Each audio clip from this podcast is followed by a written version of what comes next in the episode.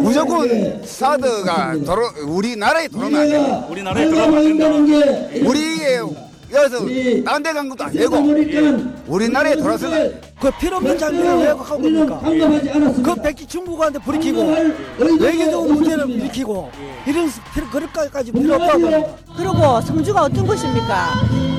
완전히 여당 아닙니까? 완전히. 그러니까 너무 믿고 그러는 건지 무시해서 그러는 건지 이거는 있을 수가 없는 얘기고. 그리고 박 대통령이 어제 뭐 사드 갈등 중단 이렇게 얘기하는데 예. 대통령이지만은 예. 기분 나쁘고 욕해주고 싶습니다. 예. 그게 무슨 얘기입니까? 예. 도대체가 예. 결국 아니 그러면 내가 말하면 내가 대통령이니까 예. 내가 왕이니까 니들은 토달지 말라 이 말 아닙니까?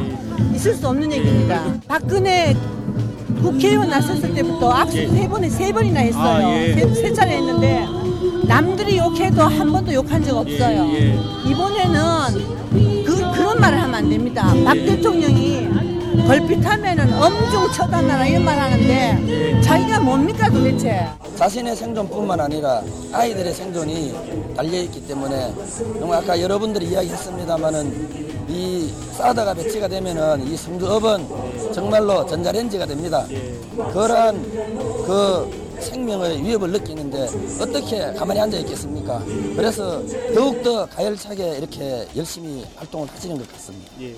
전자파가 유해하지 않다고 이렇게 자꾸 방송을 하는데 네, 그렇죠. 유해하지 않다면 청와대 사드 배치를 하십시오.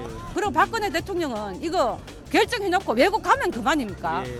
성주 국민들은 사드 권리가 죽든지 살든지 말든지 그 1분 거리밖에 안 되는데 자기 집 옆에 1분 거리만 자기 집 옆입니다. 집 옆에 그렇죠. 사드 배치를 하는데 어떤 사람이 가만히 있겠습니까? 이게 있을 수 있는 일이라고 생각합니까? 여기 보면 알겠지만은 외부 세력 없습니다. 외부 세력 올 사람이 없습니까? 전부 다 시커멓게 잠동산 짓고 시커멓게 와서 여기 투쟁을 하는데 외부 세력 올 거예요, 됐습니까?